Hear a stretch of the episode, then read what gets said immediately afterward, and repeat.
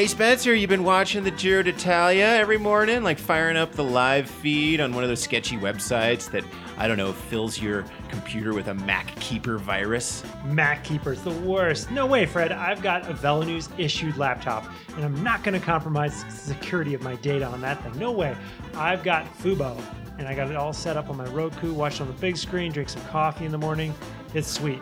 And Fubo is really probably one of the best options for watching the Giro live this year. Yeah, and right now they have a deal for uh, readers of VeloNews.com and fans of the VeloNews podcast. That's right, 20 bucks for your first month of subscription to Fubo.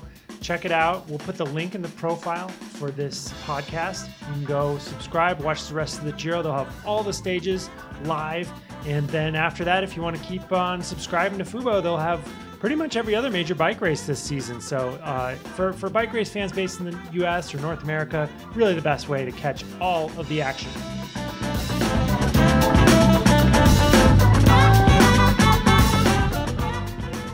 We're back. We're back at the VeloNews podcast. I'm Fred Dreier, sitting in a small closet-sized studio here at VeloNews global headquarters in Boulder, Colorado. I have a piece of advice for everyone. If you see a blue Astana car driving it, you jump out of the way. Oh my gosh, that's right. I'm. You may have seen the video making its round of Astana nearly driving over a flagman at the Tour of Yorkshire. Dane Cash sitting to my right. Dane, you're shaking your head. Did you see that video? I did. I mean, the, the flag was very clearly there. There's Yeah. a guy was very clearly saying, "Hey, please don't run into me," and they ignored that. Uh, just went right on. we're happy that everyone is safe off of that one, but that was a scary one. Spencer, were you scared? You know, I I'm definitely scared for the safety of that flag man. Just an intrepid volunteer trying to help out Yeah. with this. Oh, lads, just going out for a bit of racing to help with the race, and oh dear me, The Kazakh team No. wants to run me down. oh bollocks, they're after me again. Yeah. But this is a bad look for Astana, which is apparently still kind of trying to figure out their sponsor situation. I think I saw a story earlier today that maybe they've got it nailed down, but uh, prospective sponsors not going to like that look if uh, team cars driving around mowing down pedestrians at uh, at, at will. Yeah, they probably really scrambled to sign that deal and make sure that they got the, the Yeah. pen on the paper before anybody saw that video. Yeah, so. shotgun wedding type situation. yeah. Yeah, I mean, you know, safety in the caravan is always an issue at these races. And, you know, we joke, but we obviously want all the teams and the riders to advise by this. But judging from that clip, I have no idea what was going on. But Astana, they were not driving safely. Afterwards, they released a statement. We are deeply sorry about the incident with our team car. The sport director that was driving the car contacted the race organizer directly after ra- the race to send our apologies.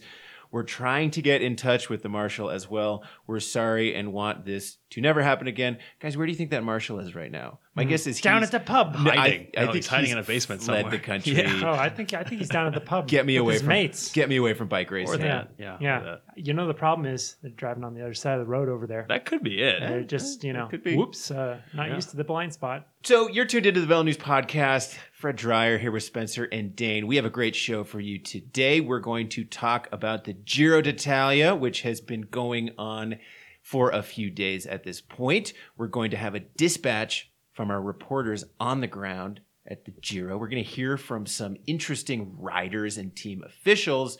We're going to talk about the Amgen Tour of California because that is coming up, America's only World Tour race going on this coming week, as it always does.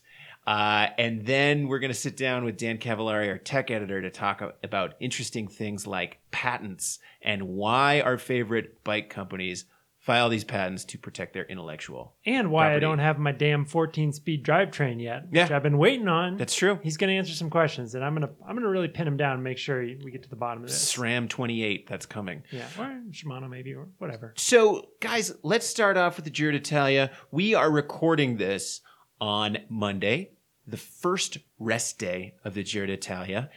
Dane, catch the listeners up. What the heck's been going on in this race so yeah, far? I'd, I'd be glad to, Fred. So uh, we've had three three stages so far. The race, of course, started with much fanfare uh, in Israel, in Jerusalem. The race kicked off with a time trial, which Tom Dumoulin won by a mere two seconds over Rohan Dennis, thereby taking the initial pink jersey.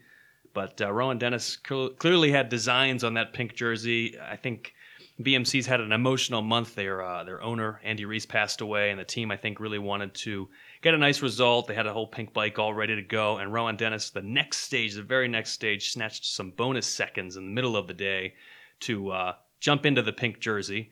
Uh, and then the following two stages after that time trial were both sprint stages, which Elia Viviani won both of. So Elia Viviani's now won two of the three stages so far. Okay, Dane, be honest with us. On a scale of nine and a half to ten, how excited were you that Elia Viviani won? I was stages? very. I will. I, will know say. you, you like. I that will Elia say- Viviani. you like that guy. I know that. I like Sam Bennett a lot too. you. So there were there was some dueling. Uh, How could you like Sam Bennett? Sam's given me some good interviews over the years, Spencer. Come on, but after his performance on stage three, I have to say I, not. I don't know how strongly I feel about Sam anymore. I- Disgraceful. Sam almost pushed Elia Viviani into the barriers on stage three, and uh, Weak sauce. So And that's like your second favorite rider pushing your favorite. it favorite was tough. rider. It was tough to watch, you know. But Elia, he came through and won anyway. Uh, he won two pretty impressive victories there. I totally agree. I, you know, the the first win, pure patience. He was ready. He was just right where he needed to be. wasn't too far up in the group, and just hopped on the right wheel. Yeah, didn't have a great uh, lead out there, and he came away and won that won that stage anyway. Uh, and then yeah, the, the next day I thought that Sam Bennett was going to run him into the wall. He probably would have been relegated. I think Bennett would have been if he'd won that stage, but Probably he should have anyway. I mean, Yeah. like that's that's like you talk a, a regular sprinting, not holding the same line. He went from the right side barrier to the left side Yeah, barrier yeah. as as a spec as as you're looking at it from the finish. And if that's not de- deviating from your line in the sprint, I don't know what is. Yeah, you know, all this talk about sprint lines, I'm starting to wonder, did you guys forget that Chris Froome lost 37 seconds on the opening time This trial? very- sorry, we got to yeah. Sorry, Yeah. we got derailed there. I was. I did, did got- we forget about that sorry, part? Sorry. I just love the sprinting so much. It's just so exciting watching 200 kilometers of not much happening, and then you know. I know we're happy for a Elia, Viviani, but Chris Froome had a bummer of a time He, trial. he crashed in the in the recon of the time trial. Nasty Uh, crash. A nasty little crash there, rounding a corner, and uh, that I think affected his performance. And he did not do very well in that opening time trial. No. Terrible. He did not. So that is where we find ourselves right now. Tom Dumoulin is seemingly in the driver's seat. Rohan Dennis is in pink. We have two stages for Elia Viviani. So guys, come at me. Takes. I want the good stuff. I want weapons grade takes from the first opening stage, the first three stages of the Giro. What do you got? Who wants to start off start off with the fire? All right. So I admit, I, I gave Dane his, his time to, to say Elia Viviani's awesome, and yeah, he won. I'm two pretty sure you said Elia Well, Viviani is awesome. I was, but you know, yeah, I was, yeah. you know, ahead, playing ahead. along, Yeah, yeah. being, being a good sport about it for sure. Good sprint wins, but face it, this is the weakest Giro sprint field in maybe ten years. This sprint field, they're just a bunch of corn cobs. Come on, there's nobody really to stand up to Viviani. He's going to have his way with this race. How dare you besmirch Sacha Modolo? Come on. I mean, you look back at the previous Giros, the last few years, you got guys like Andre Greipel, Marcel Kittel, Caleb Ewan. You've got, of course, last year, Colombian superstar Fernando Gaviria, you know, back to Mark Cavendish. So many big sprinters have come to the Giro in years past, but this year, it's crickets. Come on. I don't. I don't even disagree. It's definitely Elia Viviani versus everybody else here. I mean, good for him. Yeah, You know, yeah. hey, he's he. he- It's not hard. It, it's not easy to win a race. It's not easy at all. So Yeah. winning's winning, but still, come on, sprinters, you got to show up sometimes. All right. Weak sprinter Phil. That's a pretty spicy take. Okay, Dane, you okay. got a spicy meatball for me? Yeah, I want to. I want to throw in that uh, Mitchelton Scott, Simon Yates, and uh, Esteban Chavez were not getting nearly as much pre-race hype as, as we were giving to Dumoulin and Froome. But after that opening time trial, which I would have expected them to lose a huge chunk of time in, Simon Yates coming in real hot in that opening TT. That's really meta. So your take is on our takes. Kind of, yeah. Whoa. I'm gonna I'm gonna bounce it back after we initially maybe were a little little soft on on them. I, I think they, they deserve a little bit of love because they're they're looking pretty good to me. Because after that TT, there's just a lot of climbing, and both those guys are really really good at going uphill. And there are two of them on that one team. That's a pretty good advantage right there. So I think Mitchelton Scott, the team you got to worry about now, especially if you're uh, Tom Dumoulin and Chris Froome, who are maybe I think hoping to take it I don't want to say take it easy, but but uh, ride a more of a controlled race. Those two guys, I think, are both going to try to detonate the race on the mountains, and there are some mountains coming up this week. Okay. Yeah, more on that in a sec. More on that in a sec. Okay, Fred. Um, I have two hot takes. The first take uh, regards Chris Froome being 37 seconds down on Tom Dumoulin, and that take is this Giro hasn't even started. Mm. No, it hasn't even started. All this has been not even the hors d'oeuvres. This has been like light cocktails before the hors d'oeuvres before the main course. Well, technically, it wasn't even in Italy, so you Yeah. know, kind of Uh, you're sort of out of jurisdiction when it comes to calling it the Giro. Right. It was a uh, a spectacle, not actual racing. So Prelude. It was Prelude. I am not at all worried about Chris Aperitivo, Froome. I think, would be the Yeah, proper. it was an aperitivo, and you Yes. know A what? little spritz. Chris Froome spilled some of the aperitivo on his jersey, and that's fine because we've seen this man. Um, I guess what the cycling comparison would be chug uh, bottles of Mm. of wine, hmm and that means win big races. So one, yeah, I'm not at all worried about Chris Froome and Team Sky. I Who- think they're going to be fine. Who wins the drinking competition? Chris Froome or Tom Dumoulin? Oh my gosh. Like a real drinking competition. I think Tom Dumoulin would probably Yeah. win Uh, out pretty he's- I'm thinking He's like Dutch. Raiders of the Lost Ark style, where they just are you know Mm, across the just table from start each other, just shooting. shooting and- shots. I, I still, I think Dumoulin's going to crush that one. but Froome, he he's a real competitor. Perhaps This that could be the 22nd stage of the Giro d'Italia, Ooh. a Raiders of the Lost Ark shot taking competition. I think if they did that, there might be a need for a bathroom stop, which Yeah. Tom Dumoulin has that down pat, and he knows Yeah. how to do that. Fair, Okay. fair, fair, fair. Uh, my second take is that look, I'm very happy to have seen Rohan Dennis get into the pink jersey and win those sprint bonuses. But boy, it didn't really look like anyone was challenging from the GC. In fact, I heard a report that he had maybe talked to some of the other GC guys to be like, Mm. hey, you know, to sort of take the temperature of the room. You know, anyone going to go for this thing? And they didn't. And you know what? Kudos to him and the team for putting riders on the front and chasing down some of those breaks and getting him in, in the position to get those requisite seconds. But ah, much would have much rather had the stage win. So you know, BMC, kudos to you guys for getting the jersey. But I think it would have been a lot better to get that jersey through a good old fashioned stage win. Mm. So that's where we find ourselves right now. And Dane, like I said before, this Giro is not anywhere close to uh, being over. No. We have had three stages of action, and we have three monster stages coming up this week.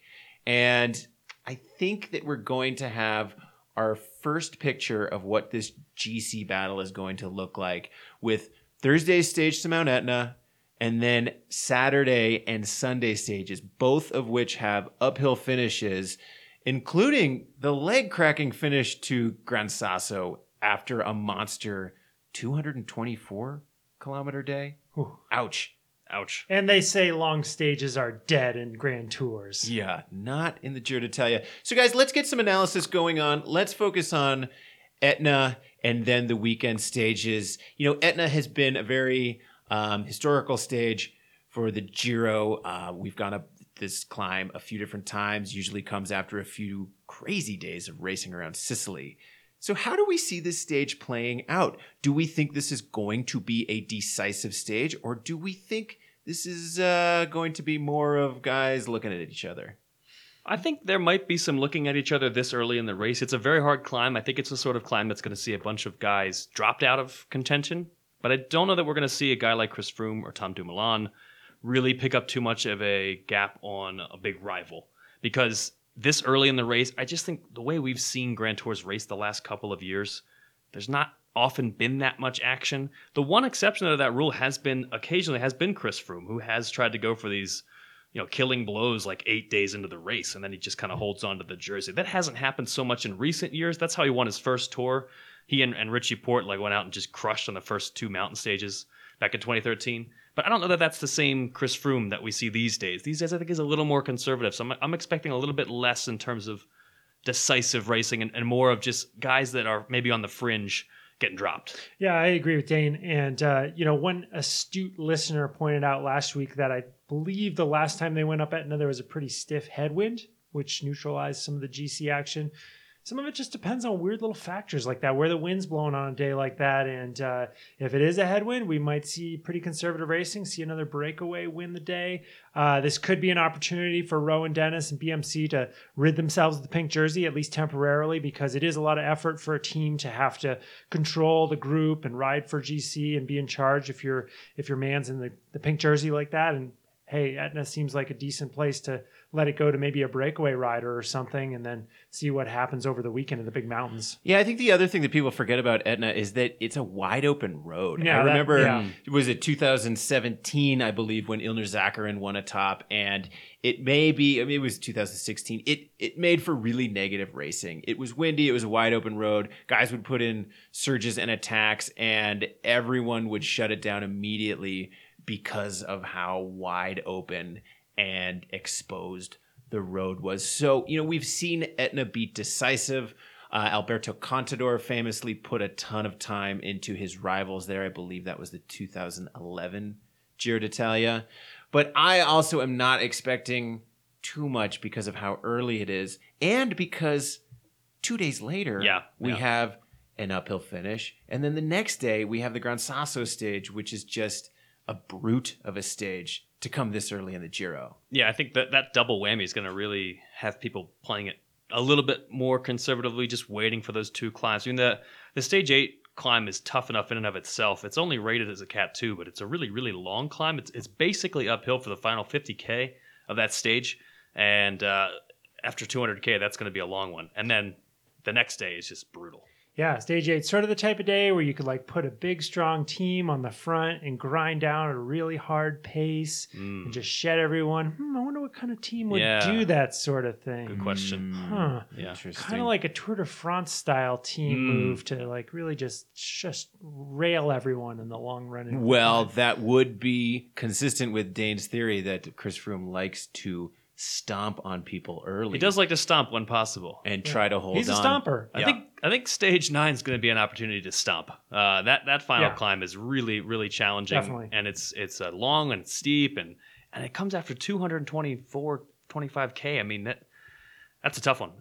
Yeah, I agree. Gran Sasso definitely. You got to watch that stage. Make sure you tune in for that one. Well, we're not the only ones who think that this year's Giro d'Italia is going to be decided uh, in part on these climbs. You know, after Chris Froome had his disappointing time trial, our very own Andrew Hood caught up with his team director sportif Nicolas Portal to ask him about whether he was worried about Froome's performances. So let's hear from Portal.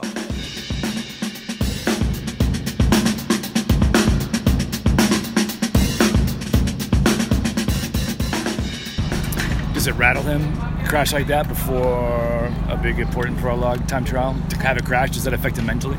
Uh, I remember the first time we did the two together in 13. He crashed on a neutral in Corsica, and pretty badly.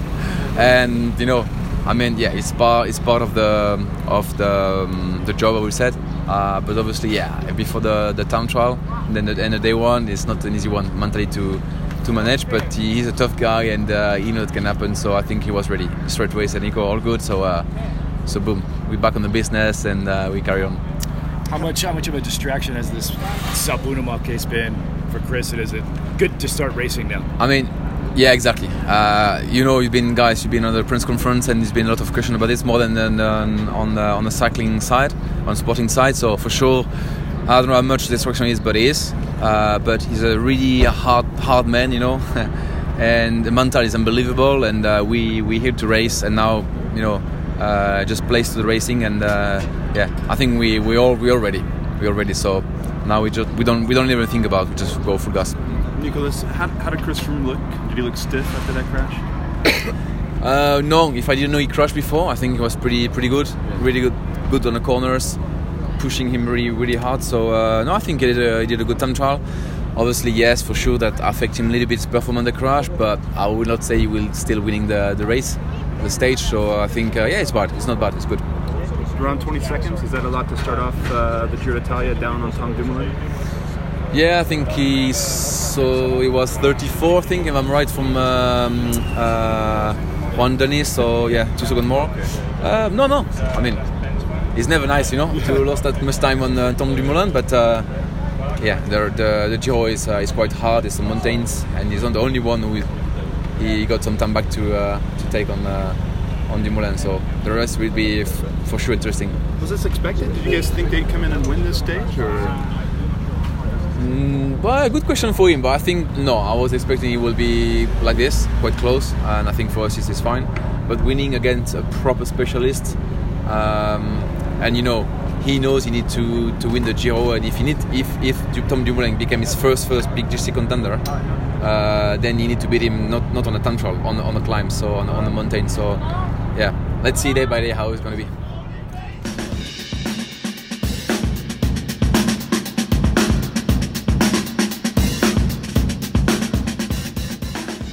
Yeah, doesn't appear to be terribly worried about that. I mean, I think it is something to be worried about the crash itself. We saw some videos appear online of Froome after the crash, and he did see, uh, appear to be in pain and limping away from it. And, you know, bumps and bruises add up over a Grand Tours. You don't want to start your Grand Tour off being in pain because riding that much just exacerbates it. But I guess I'm I'm in Portal's corner on this one. I'm I'm not terribly worried. Yeah, I agree. I think uh, the the only thing to really worry about is whether there's lasting effects. Because when Chris Froome has been in form and won Grand Tours, the margins are typically way bigger than that. And and when they're not, when the when the winning margin is only a minute, it, it's basically only because usually he's kind of played it conservatively and let his rivals claw back a little bit of time. Usually he kind of takes this big gap and then just kind of takes it easy kind of the last couple of days. Here's a question I have for you guys. You know, we have written about Rohan Dennis uh, several times in the last few months. Chris Case had a great feature story on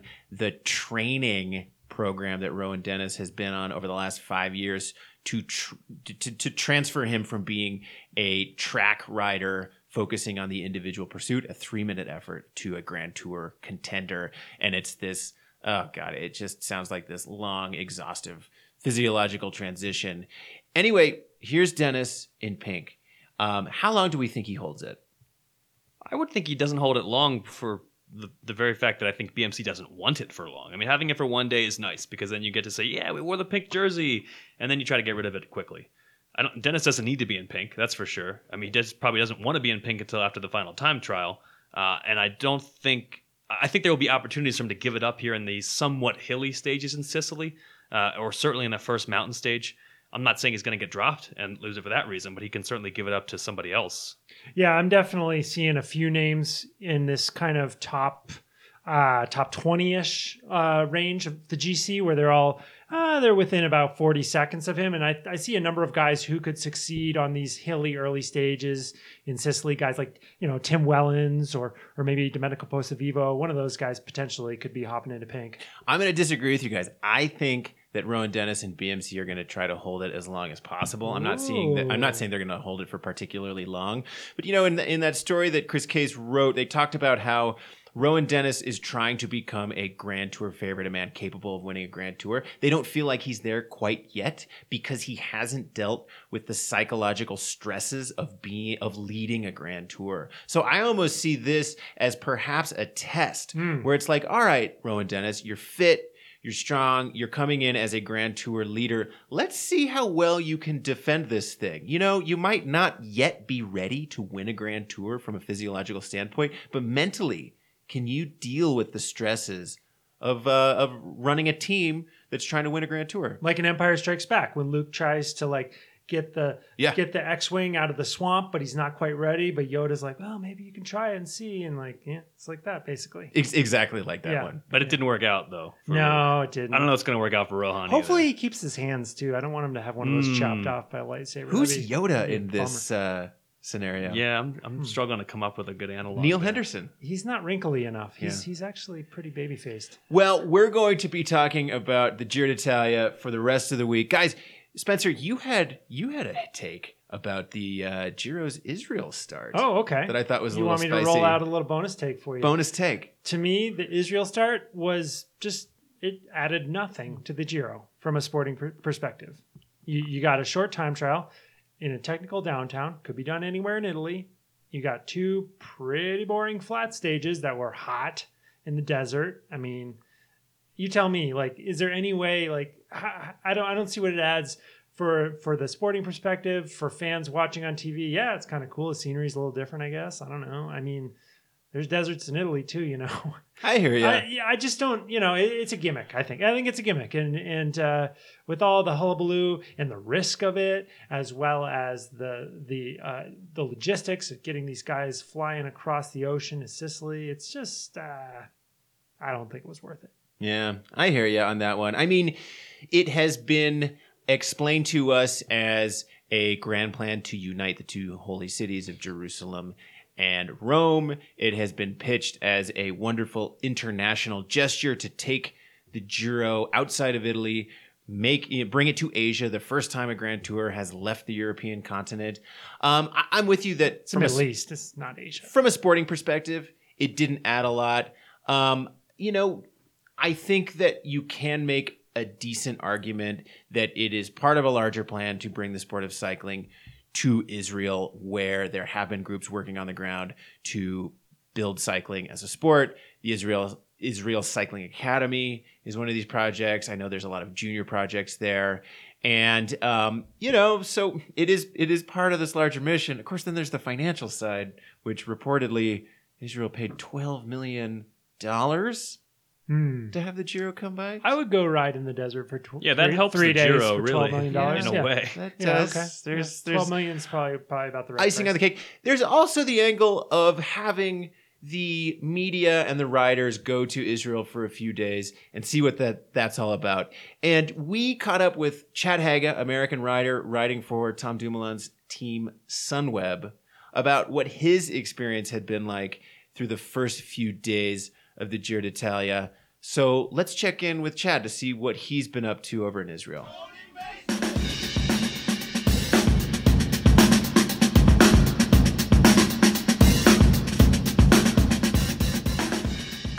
coming here um, to this kind of holy land, a polemical place as well, in the sense of some of the politics going on right now. Um, I mean, you guys are here to do a job, of course, but Yeah. does that does that kind of tug at you in any way, like in terms of? Uh, Yeah, there's a little bit. I wish we could race without that sort of thing over us, but uh, but we're, we're here, so um, yeah, it's it's a little bit unfortunate that that that cloud is over the race.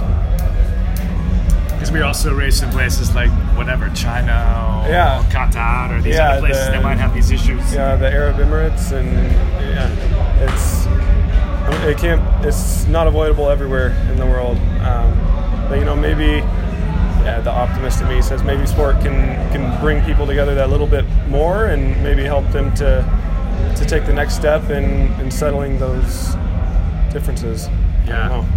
That's the optimist. They have the Israeli Cycling Academy here as well. Obviously, those guys are trying to promote the sport here in Israel, and it's kind of part of what uh, this whole project is as well as is kind of introducing the sport of cycling to, to a new country.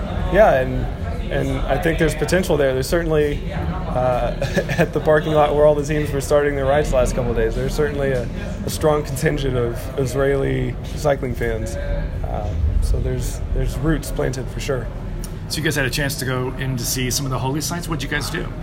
Uh, la- was it last night? Yeah, last night we uh, we took a taxi the, the one kilometer just to save our legs a little bit into uh, Old Jerusalem, and we saw the Western Wall, which is really powerful to see something with so much history in it and uh, so significant for you know many religions. Uh, and walk through the city a little bit. So it was, we don't get to be tourists too much in this job. We see in passing some spectacular stuff, but to really get on the ground and see the sights is pretty rare. So there's certainly a lot left here unseen, but I'm glad you know the, the biggest box was checked.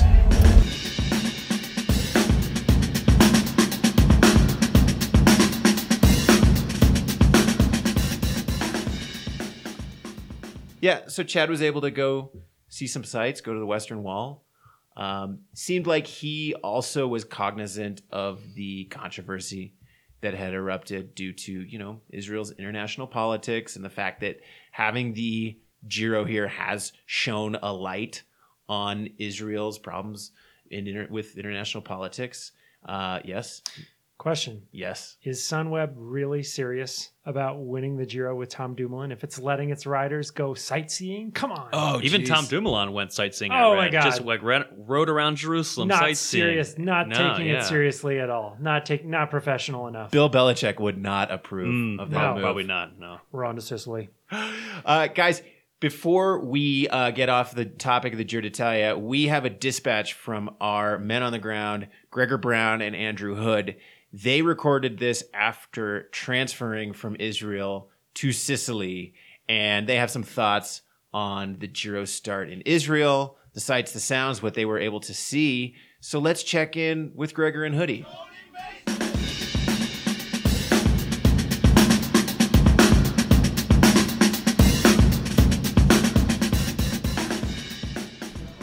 Hi, this is uh, Andrew Hood here with Gregor Brown. Gregor, tutto bene? Tutto bene. We're in uh, Bar Balsamo overlooking the Med here in Catania. What a lovely place, Andy, and after a long day of traveling. Yeah, we've had a crazy uh, 24 hours. We had to get up at 4 in the morning, get on a bus, drive 60 Ks across the Negev desert, jump on some really kind of low budget charter flight. But to, but to be fair, we, but to be fair, we slept most of the way. Slept most of the way, flew uh, into the shadow of Mount Etna, and now the Giro is back in Italy. What a, what a crazy couple of days we've had, Gregor. I mean, we flew in Tuesday night in Jerusalem. There's a lot of polemics, a lot of uncertainty about what really was going to happen and how the race was going to unfold. But what was kind of your big picture takeaways from what happened in Israel for three days of the Giro? Uh, the uh, the big thing is that you know Tom Dumoulin he took his first win as a world champion in, in those in the rainbow jersey. Uh, the other thing is Rohan Dennis now has a Grand Tour jersey, a, a leader's jersey from all three Grand Tours. And then we see Viviani's just you know spreading his wings in his new home, Quick Step Floors, and, and getting the opportunity he didn't have in Team Sky. So a lot of big things happening on the sporting side, and really we never even heard any of the whole thing with the Palestinians and the the whitewashing with sports in uh, in Israel. So we're here safe in Italy now. We made, we did indeed make it back safe and sound.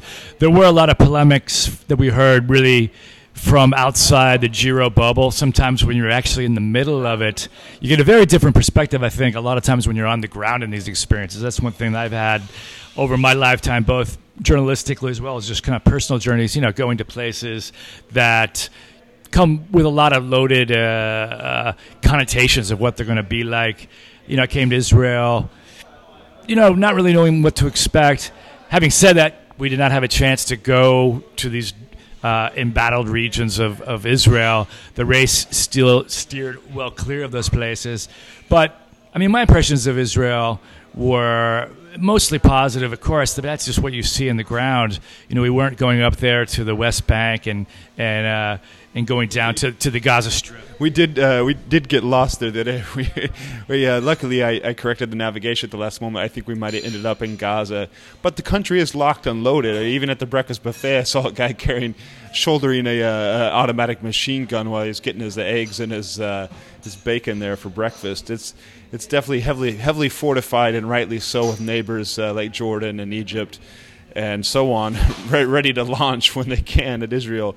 But sporting side, great great race. But it's even better that we're back back in in the Giro's homeland in Catania for the four stages tomorrow. Yeah, the Giro kicks back into gear finally on Italian roads on Tuesday. But just going back to the Israeli experience, I thought it was unique. You know, it was kind of have a, a lot of landmarks with this experience. Took the Giro for the first time really beyond Europe, technically. Israel is part of the Middle East. We've been to the Middle East before in races in Qatar. The world champions were there a few years ago, Oman, Abu Dhabi, and Dubai. But I was impressed really with how big the crowds were. Uh, usually, when the races have gone to places in the Middle East, there's more camels than fans. But uh, I was pretty impressed really in every day of the racing. And of course, across the Negev Desert yesterday, there weren't a lot of folks. But at the starts and the finish, man, it was it was impressive.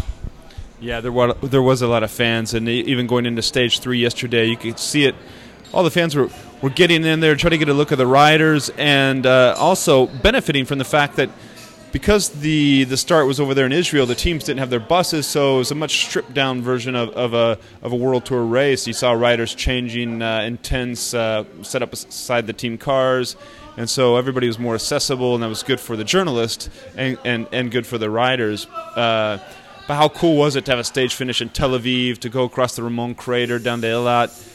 And and just see a, a, bit of the you know these countries. And and also it helps uh, cycling develop in those areas and of course puts a little bit of money in the organizer's pocket. RCS was rumored to have, have, have received 10 million maybe up to 20 million uh, not shackles, but euro for that. And uh, Andy's shaking his head because he knows the value of a shackle. shekel it was uh, it was an interesting uh, adventure needless to say but also really kind of raises that question, you know, how far can these Grand Tours go? You know, we were both, Greg and I were both talking to people the last few days about is already the Giro, is a three hour flight coming back in today, plus all the bus ride and going to the airport and everything. Is that really too much for a Grand Tour? I mean, Gregor, do you think that a Grand Tour should go to New York City? Should it go to Tokyo or a place like Colombia? You know, imagine having the Giro in Colombia. I mean, they would just go absolutely bonkers. Yeah, I'm not. I'm not for this trend, to be honest. I mean, I think it's kind of pushing everything a bit too far, and I think here we saw in some instances where the Grand Tour and the organization was kind of stretched to the limit, and, and a little bit further would have probably burst.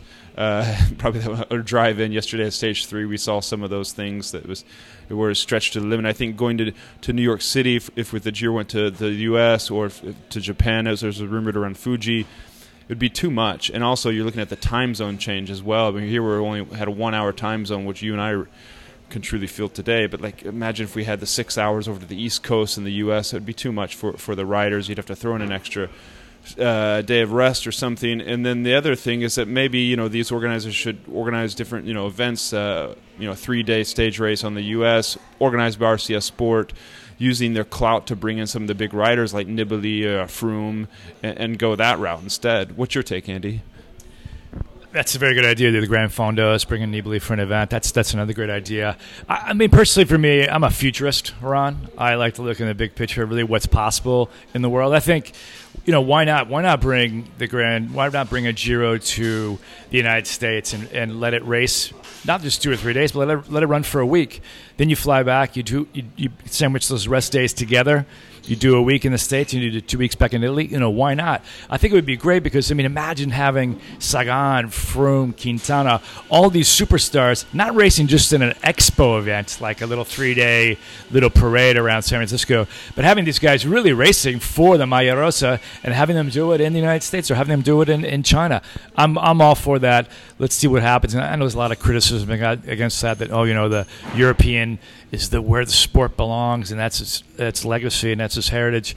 But man, the world's a big place, and I think cycling should go to all those uh, faraway corners. Anyway, like talking talking about uh, the sport, what do, you take away from this weekend? I mean, we saw Froome. Man, he had a crazy couple of days there in, in, in Jerusalem for poor Froome. You know, he got hammered by the media in that press conference. All the the, the Brit journalists came in, and they were just kind of going after Chris about that Salbutamol case. Then he goes out in training the next day crashes right before his race. Then he loses 37 seconds to Tom Dumoulin. Yeah, I mean, Froome's had a rough start, and he'll be welcoming uh, this return to Italy, just kind of a bit of return to normalcy in, in, in his uh, everyday uh, preparation and, and, how he pro- approaches the stage. stages, getting the Sky Death Star back there, wheeling that, that big mammoth bus, blacked out windows. It looks slick, doesn't it? With the antennas on top and the smoke out the back and the fires out the front. That's that, that part, the last part. No, but I just uh, yeah, he's off to a rough start. He says it's only road rash, but uh, we're hearing that maybe you know he, he's uh, kind of hiding some of it back. That maybe his hip hurts or, or there's something a bit more serious. I kind of I kind of agree with Froome. I, I, believe him. I think it is only road rash. He seems to be spinning along fine, and and if it was more, I think it's passed already by now. We should we're going to see that in the, in the, coming days in Sicily because we're we get two three star days and then a four star day up to Mount Etna. But what a rough start! But uh, a sort of great start to a Grand Tour to have Froome on the back foot. 30 seconds, 37 seconds down to the last year's uh, champion, Tom Dumoulin. We're, we're going to be in for a heck of a race now. Yeah, that's exactly right. I think it's going to set the race up for a pretty exciting run up into uh, you know into Sicily, then going up kind of the middle of the boot of Italy all next week, and then Zoncolan's kind of looming in the that to open up that final nine days of racing in northern Italy.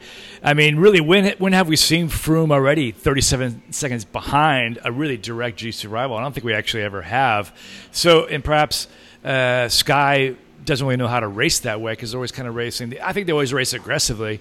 It probably won't change that much how they race because they always do kind of want to attack off the front, but they need to attack it and gain time. We'll see if, if perhaps uh, Dumoulin tries to defend that as opposed to uh, maybe trying to himself go on the on the offensive. But there's uh, you know a lot of good stories here in terms of uh, that GC battle, man. Having Froome here, normally that would be such a huge story. It's been overshadowed by this Salbutamol case. A lot of people think that Froome shouldn't even be here. A lot of the riders are kind of poo pooing it privately. But you know, when the race is on, Froome's going to be there, and uh, it's going to be a pretty good battle. I think there's a pretty good uh, quality field here for this GC battle for the pink jersey. I like my poo pooing in private. That's good. Yeah. I'm glad they're poo pooing it in private. Uh, yeah, Froome. What, what's interesting with Dumoulin, he had a healthy lead last year uh, on that Stelvio stage too. We all thought Dumoulin was going to easily ride into his uh, into his uh, pink jersey win again. And, and that, we are speaking of poo poo, uh, and he had to stop for that emergency poo poo break. And, and then it became a even closer of a race, but Dumoulin pulled it off and and and, uh, and beat uh, Nairo Quintana on the final day in that time trial Milan. So is uh, Dumoulin going to keep that healthy lead now? And if, and if he has that healthy lead, 37 seconds, that's a good start over Chris Froome. And uh, we believe that it's really Dumoulin Dumoulin who could take the challenge to Chris Froome. Other than that, I mean, Fabio Aru, perhaps Thibaut Pinot, perhaps Pozzovivo, probably not. What's your take? Yeah, I think it's I think it's going to be uh, shaping up to really I think between a battle between Dumoulin and Froome for the pink jersey. Assuming those guys stay healthy and don't have health problems, don't crash, stay in the picture, and then that really that battle for, for third place is going to be uh, kind of a dogfight between four or five or six guys. Um, it's interesting racing here in Sicily, Gregor. Uh, going to Etna in a couple of days, but man, these roads here in Sicily they're kind of funky down here. A lot of I think. Uh, you know, it's coming out of the winter. I think a lot of dust on the roads, a lot of maybe some olive oil. It's it's an interesting part of the world, really down here. I mean, it's almost like another continent down in Sicily. I don't know if anybody has actually been to Sicily will understand that it's a little bit different even from the rest of racing in Italy. I remember talking last year to Max Sciandri, the Italian sport director at BMC, and they said their goal was just to get off of Sicily and last year actually started in Sardinia just to get off both these islands with with their GC possibilities intact. I can't imagine that's going to be any different for all the GC guys this year.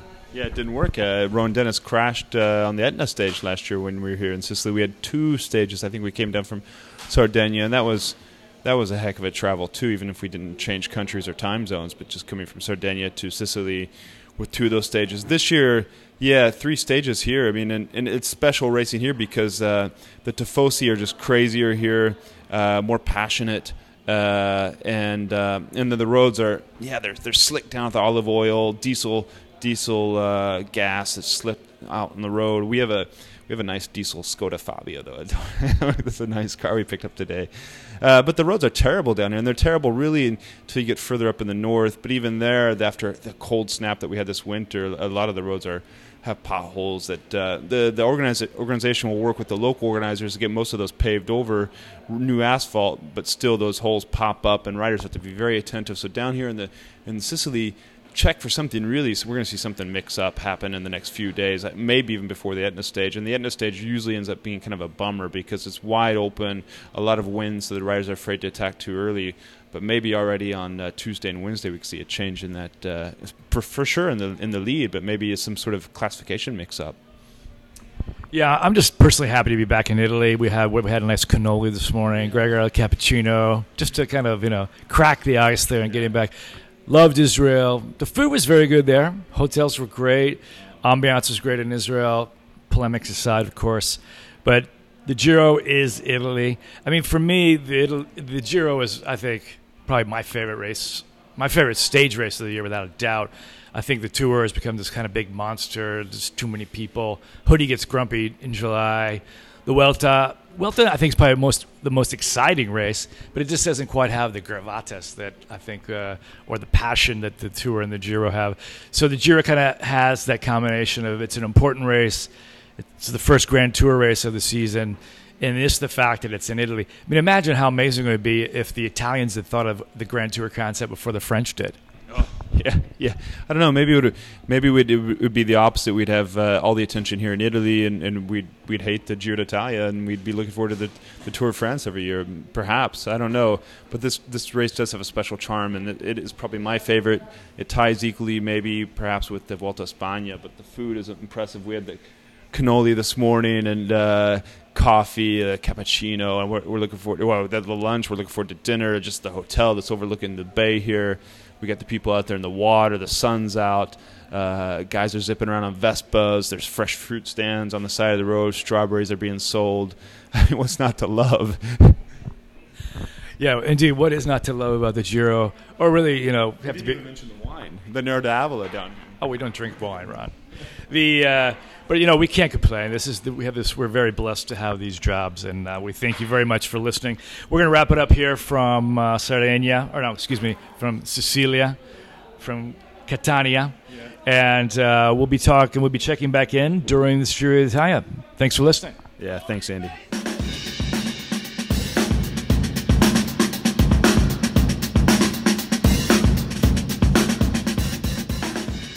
Okay, well, they sound like they're having a good time over there. How much um, grappa do you think? Well, not grappa. It would have been just red wine. Probably beers, maybe I think by this beer, point. Yeah, probably for them. Could have yeah. been wine earlier, but you switched to beer after Yeah. a certain point. Um, Okay, Yeah, good for them. stay hydrated. Good Un- for them. unwind a little, boys. Yeah, good for you.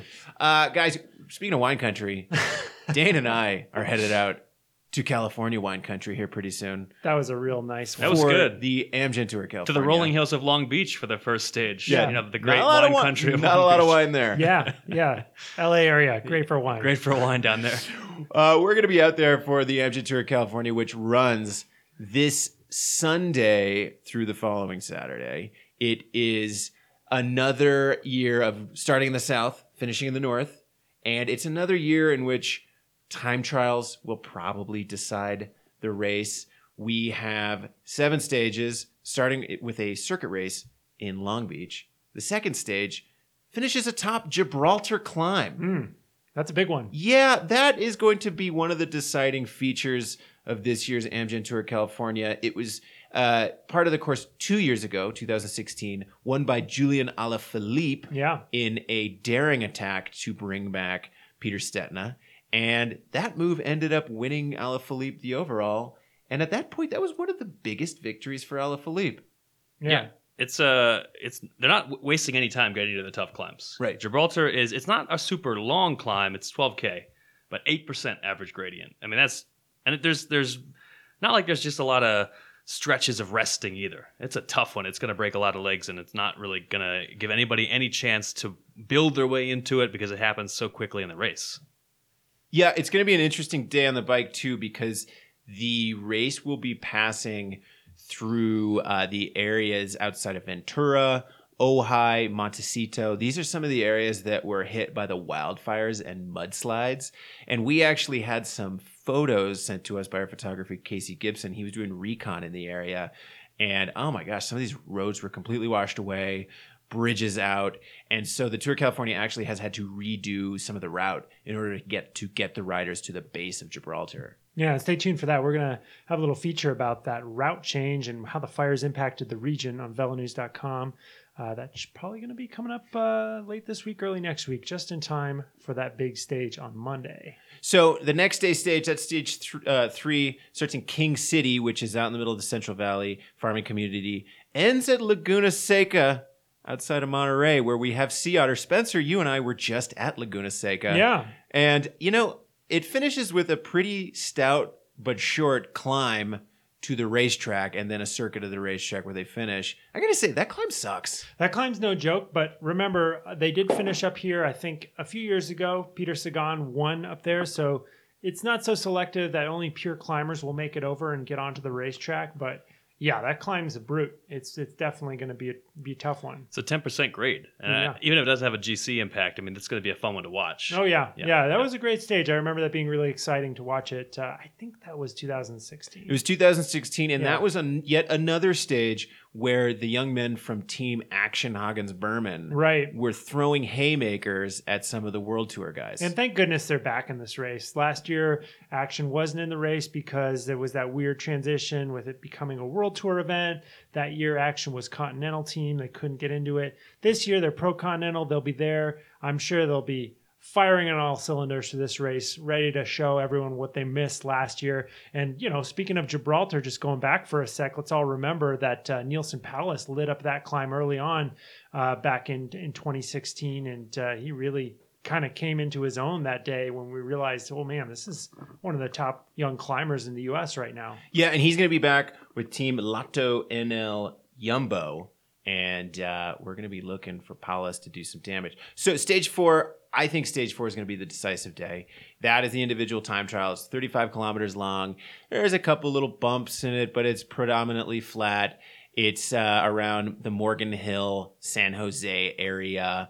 Um, so this is yet another year where the Amgen Tour of California, you know, the decisive stage is going to be an individual time trial. I don't know. Anybody anybody have any takes on that? Wild hot takes? It, you know, unfortunately, it means that the race feels a bit formulaic, where you look at the start list and you figure out the five riders, give or take, who can ride a really good time trial, and you know that they're probably the ones who will be in the conversation for GC. There's not usually a lot of wild cards getting played. There's not usually a chance for a really, you know, audacious breakaway to make a difference and shake up the GC. But uh, you know, it it still is a pretty pure test though of some of the best GC riders, which is a good thing because that means you know you'll really see probably the best all around rider win this thing at Yeah. the end of the week. I usually like having a, a, a flat, and this is a pretty flat time trial. I usually like having a pretty flat time trial thrown in among climbing stages because I think it's usually kind of boring if it's all climbing and it doesn't. It, it, generally, you have like one rider establishes himself as the dominant climber, and then that guy goes on to win the race. And whenever you have a time trial like this, it's a pretty flat one. Generally, I think you get yeah, as Spencer says, it's a balanced winner, and it's not a static thing where you kind of know going in. Okay, this guy's climbing better than everybody. We got we're gonna give the race to him. We know what's gonna happen. At least now we have this sort of uncertainty of can you balance both the time trial and can you get up Gibraltar? Can you get up uh, the climbing? There's some climbing stages a little later in the week as well. Yeah, so the other decisive stage, well, I wouldn't call it a decisive stage. The other stage that could impact GC is stage six. That starts in Folsom and finishes at South Lake Tahoe. There's a ton of climbing on the day. I believe something like 14,000 feet of total climbing, something monstrous like that. And there's a little kicker at the finish. I think this could be a day where a breakaway could stay away. I also think this is a day where uh, some of the GC favorites could lose the race. Absolutely. I don't know if you're going to win the race here, but I think this could be one where, boy, some uh, some pressure applied by a strong team could really do some damage. Well, this is a stage where I think if a good time trialist happens to put in a great ride on that on that TT stage, this stage is the one that's going to drop that guy out of the general classification because they climb from Folsom, which is kind of in the heart of the Central Valley, and it's it's it's only 120 meters above sea level, all the way to Lake Tahoe at it's like 6,000 feet above sea level. Know, this two- is 2,000 meters. Yeah. yeah, it's a long, long way to go. Yeah, yeah. That's the altitude is always the X factor. You never know Yeah. how these guys are going to handle that kind of altitude. Yeah. A lot of a lot of them actually have been training around Lake Tahoe or even here in Boulder uh, to prepare for the for the Tour of California because they know the how critical it will be to perform at altitude on that specific day. Yeah, that that uh, last like I don't know 30, 40 kilometers too. There's kind of a one-two punch of climbs, which is which is going to make it interesting to watch. Again, even if it doesn't have a huge GC impact, I think there is this cool little category one, and then a descent, and then a cat three finish, which should have some fun implications for just the stage battle. That's that's got action written all over it to me. I, I guarantee you, an Axeon rider wins this stage. So now one of the storylines that always comes out of the Amgen Tour California is the battle of the domestic teams versus the European teams. Last year that was slightly diminished because we only had two continental teams, Jelly Belly and Rally, in the race. Rally did uh, did make a make a name for the continental teams by winning two stages. Uh, this year though, I feel like this battle is back in a big way because we have uh, Hagens Berman Axeon, we have Holowesko Citadel, Rally. We also have Team United Healthcare. So we have a number of American teams that are going to be trying to win stages, have their guys finish high up in the GC. And it really does bring back that element that I mean, I remember every year at the Amgen Tour California, like looking through the top GC to see who was the top domestic rider. Yeah, and then uh, not an American, but another uh, GC rider I think worth paying attention to. Sky's bringing Egan Arley Bernal to the race. Uh, this is a guy that they're really excited about. He's somebody that I think Sky is very happy to have winning stages this year to maybe divert some of the attention away from, let's call it a little bit of negative press that Sky's had so far this season. Uh, Bernal is this really young, extremely talented climber who is also not a bad time trialist and you don't always get both of those things in one package. Uh, and I think Bernal's got a bright future. He's going to be at the Amgen Tour of California. Not going to be an easy guy to beat if he's in form. Colombian national time trial champion. Yeah. And we all know that country really churns out the time trial. Yeah, well, they do churn out a lot of good climbers, and he's certainly one of them. So the fact that he is even decent at a time trial, I think that's a that's a big thing. No, yes, I joke. No, it's fair. He's Yeah, he's one to watch. So it could be a- it could be a wild card. It could be a battle of Bernal versus TJ versus Stetina Hmm. versus Powless, Boswell, Bookwalter, maybe. Boswell, Yeah. Bookwalter. Yeah. Yeah. And then I which- think Bookwalter's probably going to be riding in support of TJ, but Yeah. we'll see. Adam Yates is another interesting one. He's c- sort of coming back from an injury, pretty gnarly injury as well. But if he's healthy, that's a very, very talented rider as well. I think the other storyline here, though, is that other than the GC guys, the Amgen Tour of California really has turned into the pre Tour de France sprinters battle. It is the place where all of these sprint trains look to iron out their uh, wrinkles before unleashing themselves in the Tour de France. Last year, we saw Quick Step win a stage with Kittel before going on to winning five stages of the Tour de France. And this year, we have all star lineup of sprinters. Yeah. Yeah, and I mean this gets into my my take on how the Giro's got a weak sprint field. I think this is maybe one of the reasons why all these sprinters want to go to California. It's a little better weather. You know, they can go to America. It's a little more relaxed, big hotel rooms, and uh, yeah, you look at that start list. It's pretty, it's pretty loaded. You got Cavendish, you got Gaviria, Kittel. Who else do we got? Guys? Caleb Ewan. Caleb Caleb Ewan's there. Ewan. Yeah. Sagan, I mean, if you want to include him in the sprinter conversation. Yeah, I mean, yeah. he's yeah. He, why why not? He's Alexander won so Kristoff many as well. stages in this got- race already. Yeah, Kristoff. Kristoff's not going to win anything, but yeah, he's there. Ooh, cold-blooded take. Ah, come on, Kristoff against any of those sprinters, like he's just had, he hasn't shown himself like that. He needs a tougher race. Can Honestly, those races, I mean, the stages, I think they're just a little too short for him, and, and he needs something to really grind people down. Like you know, when he was second at Worlds last fall, it's Mm. a long race, and that Yep, that does yep. him well. It's true. Can you imagine a, a room with Dane interviewing Alexander Kristoff and Elia Viviani at the same time? What if what if I did that while playing Spencer audio and asking them for their opinion on Spencer's takes? What do you think of uh, Spencer's opinion on this, uh, Alexander? Dane's cycling heaven Oh. right there. Well, it's the Amgen Tour California. We're going to have some updates from the race this coming week because Dane and I will be out there. Guys, before we get out of here, let's uh, catch up with Dan Cavallari, talk about patents.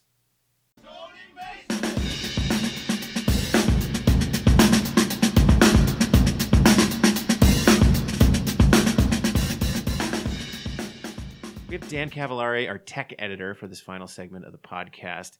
And uh, is Spencer, wh- You know, what's yeah, going on over there? I'm glad that Dan showed up because Dan, I'm a little TO'd. I'll tell you something about. I have been waiting for like over 10 years for a 14 speed drivetrain from Shimano. They they did a patent back in 1999, said they were going to do 14 speed. Where the heck is this dang drivetrain? I want it now for my bike, Dan.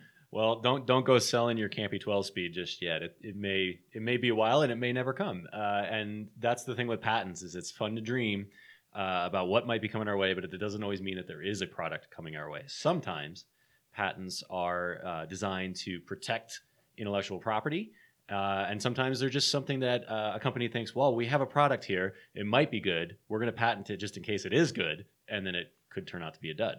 So this conversation is uh, poignant right now because in the last few months we've seen a number of patents come down in the bike industry. Two from Shimano, one from SRAM, uh, patenting all sorts of interesting technologies. We have a disc brake rotor cover. We have a pivoting chainring. We have hydraulic brakes as part of a DI2 system. And that got us talking about the concept of patents in the bike industry. And Dan, you have a piece up on velonews.com about why companies go through this process. Mhm. I think it's really interesting that the process doesn't always mean a product is going to be made. Right, and I think that just comes down to how products are designed, right? You come up with a good idea. Uh, that first good idea may not be the way that final product ends up looking, but you have to go through that experimental process. And if you think you're onto an idea, you want to patent that so that you have control over that idea. Uh, that might just be to prevent somebody else from coming up with that idea first. It might be because you you know this is going to work and you want to market it, so you got to protect your your uh, your developments. And a patent is a very long, arduous process, so they don't take this lightly. I mean, it can take up to three years to get a process, uh, the patent completely processed. Uh, so when we see these big patent dumps, uh, it doesn't necessarily mean that in six months you'll be seeing that product, but sometimes you will. Uh, it's fun to dream, you know, that that's what's coming down the pipe. But as is the case with Shimano's 14-speed drivetrain, that patent was filed in 1999, and now we've just gotten up to 12-speed on a Campy cassette. So, for the layman, Dan, what is the purpose of filing one of these patents? What role does it serve as part of the development and production process? Think of it as protection of your idea. Uh, so, oftentimes, you know, Shimano is a great uh, business in that re- in that regard because they are very good about patenting the ideas that they have. And so, when uh, a competitor tries to enter that space, they have to read through all the patents that Shimano already holds, and they either have to license that stuff or they have to create something completely new. And that is, that is a very good business practice because it protects your intellectual property. Um, so it's it's basically protecting your ideas. Uh, and those ideas have to be new. They can't just be some logical extension of something that already exists. It has to be new and innovative. That's part of the process. Uh, you, you submit that to the patent office, and they determine whether your idea is actually a new idea or if it's just a logical extension of something else. Uh, so, for example, if I was developing a car tire that had bigger treads than everybody else, that's probably not patentable because it's just a logical extension of, of what already exists. Yeah, and so in your story from last week, Dan, I, you provided a pretty good example of how um, SRAM had to had to find a totally new way to do an electric drivetrain to to get around the Di2 patents, which is of course the wireless Mhm. e-tap shifting. Um, are there any other examples like this that are that are that are interesting to consider and sort of illustrate that? I'm thinking. I'm thinking maybe like the FSA drivetrain. It hasn't really come to market yet, but it Right. seems like that might be one. Yeah, yeah. I think everybody who's tried to enter the drivetrain space has run into that that situation. And now with SRAM being a major player, it's even more complicated because they were the first to market with uh, a wireless system. And so with FSA, they wanted to do wireless, and their system is wireless, sort of. Uh, Yeah. You know, they had to come up with a different way to make their system wireless. So there is actually wires in that system, uh, but the way the shifters activate is a wireless system. So they had to actually work around a lot of patents, and that's kind of why you'll see a lot of drivetrains come and go. You know, you, they people will try to find the next big thing, the next good thing, and they're trying to weave through this very very narrow path and a narrowing path of of what's already been done and what's been patented. But the key here is that patents do expire eventually, and so uh, you know you can you can get to a point where those technologies do become available to everybody else. I think you know, we, we can't under uh, undersell how important that is. If you look at all arenas of bicycle technology, there are uh, important innovations that have been patented that tend to steer the market. I'm thinking about mountain biking linkage, for example. If you look at the design of all the dual suspension mountain bikes out there, it's all of these technologies that are having to work around what has what the ideas and technologies that have already been set in stone as patents. And there have been these legal cases over the years of companies or individuals taking each other to court because they feel like their design is a little bit too close to the patented design. Yeah, and we saw that with, uh, I mean, specialized FSR suspension for a long time. You would see other branded b- bikes, uh, you know, co- from other companies with a little logo on the inside of the chainstay that says "by Specialized," Yeah. because that FSR uh, suspension system was so similar to what these other companies were doing. So yeah, I think it's a very important uh, business aspect to protecting what is yours. So, what do we make of these three patents then that we saw come down the pike in recent months? The first one is the disc brake rotor cover. I mean, do we think that this is the invention that's going to save all of our friends in the world tour from getting scrapes and cuts on their knees and races? or feet. Yeah. you know, chopped up shoes, that type of thing. Mhm. Uh, Personally, I think it's much ado about nothing. I think this is a reaction to a problem that is not as big of a deal as people think. But you know, to allay people's fears, it is it's one way to address um, that thing that could feasibly happen. I guess. Well, and, and the UCI might simply put a rule out Right. eventually to try to, to to make people more comfortable with them. You know, any like lingering safety concerns. I mean, after all, you look at motorcycle racing; they do cover the rotors for motorcycle racing, Right. so it, there is a logical analog there. Mhm. But for the average consumer, I think you're right, Dan. It might be a bit overblown. Yeah. Um, what? Let's see here. So the the SRAM, SRAM's got a pivoting chain ring. That's kind of wacky. I'm pretty I'm pretty interested in this one. I think Yeah. this is pretty cool. And you know, SRAM has been a pioneer of the one by drivetrain. Uh, and one of the complaints that people have had is that the chain line can get pretty pretty wonky uh, in the extreme gears. You know, basically as as you shift through that very wide ranging cassette, uh, your chain is not going in a straight line to the chain ring. So one of SRAM's patents that they filed recently uh, basically creates a system where the chain ring pivots to sort of match the chain line in the extreme gears. So you're keeping your straight your chain as straight as possible, and that helps reduce wear on the drivetrain essentially and uh, make for smoother shifts. I'm so curious about how that would affect like the feeling of like you, you know the stiffness of the crankset or that Mhm. kind of like you Yeah. know how would that work it's just Right. like and it seems like that would put a lot of strain on the on the chainring spider too And it would it'd be interesting to see if this one makes it to market because anytime you're adding parts to your drivetrain, you're creating a situation in which you're losing power uh, to moving parts. And so I don't know how SRAM intends to solve this and, and keep it, you know, feeling really stiff underfoot and, and not losing pedaling power. But it's a really intriguing idea, and I think it's it's uh, another step for them in pioneering the the coming wave of one by drivetrains. or it might just be another 14 speed drivetrain be. that never ever comes who knows Well, and then the last patent is by Shimano for Di2 system. And basically, it is being able to shift in the Di2 system, not with buttons, but with your levers. So it is the same lever actuated motion that you feel in a cable Di2 system, only by putting the levers in.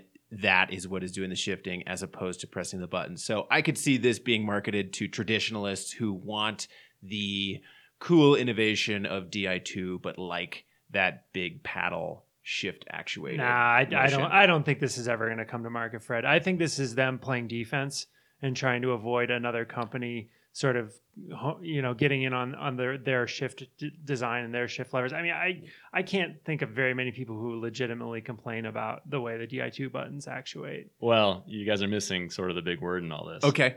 wireless. Uh, oh, come on, Fred. yeah. Jeez, you uh, didn't this is why it? this is why I'm not the tech Yeah. editor. Other, Ah. other than that, how was the show, Mrs. Lincoln? Yeah.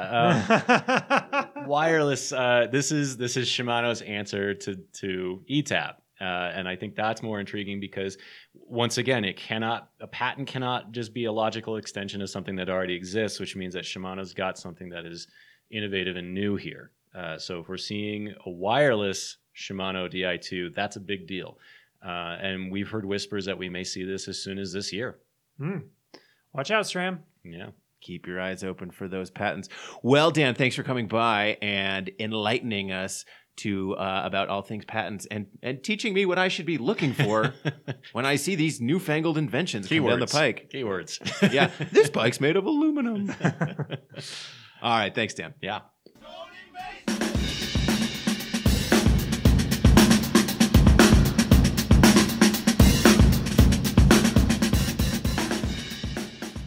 Okay, Dane, off the front, off the back. What do you got?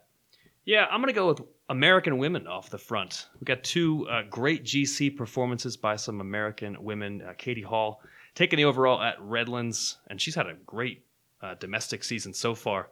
And Yeah, uh, third GC win in a row for her. not bad, not not a bad run for her. And of course, Megan Guarnier taking the Tour de Yorkshire on her birthday. Nice little birthday present to herself. Mm, oh, get a bit of pudding for that one. Yes. Yeah, uh, that's not how Megan talks, by the way. That's probably how the people in Yorkshire, I think, Yeah, they would, to. you know, yeah, yeah, yeah. probably the podium host or Yeah, whatever. right, right. Mhm. Uh, both of those racers, Katie Katie Hall and Megan Guarnier, will be at the Amgen Women's Race. Uh, it's a three day event coming up here. We're going to talk a lot more about that in the coming days, and uh, I think they're going to be among the top contenders for that race, uh, and especially because both of them have done pretty well there in the past. Yeah, that race runs concurrent with the final three days of the men's race. We're going to preview that race next week, uh, week's episode of the podcast. Yeah. Uh, so definitely keep an eye out for those those gals because they've been doing so well so far this season. You know, off the back, I'm, I'm trying to kind of go through some of the guys in the uh, Giro d'Italia time trial who underwhelmed. Louis Menches is a rider who's been, you know, people have been talking about him as one of these guys to watch for a long time, and he's getting to a point where, all right, it's time to perform, Louis. He did not do very well in the opening TT, the Giro d'Italia. Not that I expected him to do great, but uh, Louis was over a minute down in that opening TT. That is not a great way to start off a race that he is under a little bit of pressure, I think, to to bring home the the hardware after being talked about, hyped up for so long. You know, if cycling cycling had walk up songs, his walk up song would be What's that? Louie Louie. Ooh, That, that's a good know, one. Classic. Okay. hit. Yeah. I'm into that. All right. Off the front for me is uh, religious uh, tourism, biblical archaeological tourism, because a lot of the riders from Giro are heading out to check out the west, the, the Western Wall, Wailing Wall, one of the walls, other stuff around Jerusalem. I don't know. They're doing tourist stuff in Jerusalem. Hopefully, they got some cool little uh, tchotchkes to bring home to the family, little uh, little tourist stuff, and maybe uh, you'll start seeing some amateur riders doing a little more tourism on their race trips from here on because it's like that's what the pros are doing. So that could be the thing to do. Off the back for me, the poor, poor public employees of San Juan having their their names besmirched by two of their riders for the for the so-called uh, public employees of San Juan team, the Argentinian team. Got two guys from the Tour San Juan that uh, they got popped for doping. That was uh, Gonzalo Najar, who turns out he won the race, Yeah. and then uh, his buddy, uh, who's also on the team, Gaston Javier. Uh, so bad luck for the public employees of San Juan. I'm sure they're going to be reconsidering that sponsorship next year because, yeah, the CERA doping positive, the the um, steroid doping positive, not a good look. Yeah, Najar's only 24 years old, but clearly he's like into retro stuff, going Yeah. for the CERA. You Oh, know, you know the Yeah. kids, they like neon stuff like Yeah. that. So yeah. Najar crushed that race. Yeah. Mm. He won that difficult, very difficult stage by, I believe, over two two, minutes, minutes. yeah. yeah, he beat Oscar Sevilla by 51 seconds in the overall. Yeah. And Sevilla, you know, like he's a No, Oscar real Sevilla. straight shooter. Oscar Sevilla has won that race, so con- congrats to him Uh, for his Yeah. longevity in the sport. Yeah, 41 year old.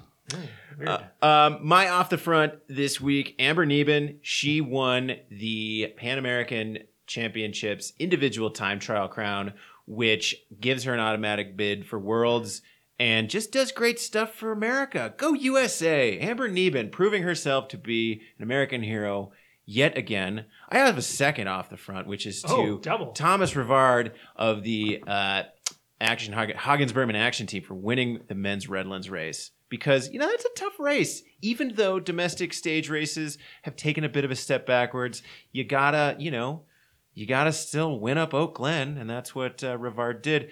Off the back though, oh man, that would be Big Bear weather in May. yeah, canceled the first stage for him there. Big old snowstorm. Bummer. Uh, I've been up to Big Bear. It's lovely. I love the trails up there. But unfortunately, they had an untimely snowstorm roll in, cancel that opening time trial of the uh, Redlands Bicycle Classic. They should have just done the original time trial. Anyone ever go out to see that one? It was like climbing a hill in a suburb. Yeah, Sounds nice. it was really quite scenic. Hmm. yeah. Real relatable for the average cyclist, though. That's true, though. That's your ride. We've home. all been there. That's your ride home to your house. Yeah.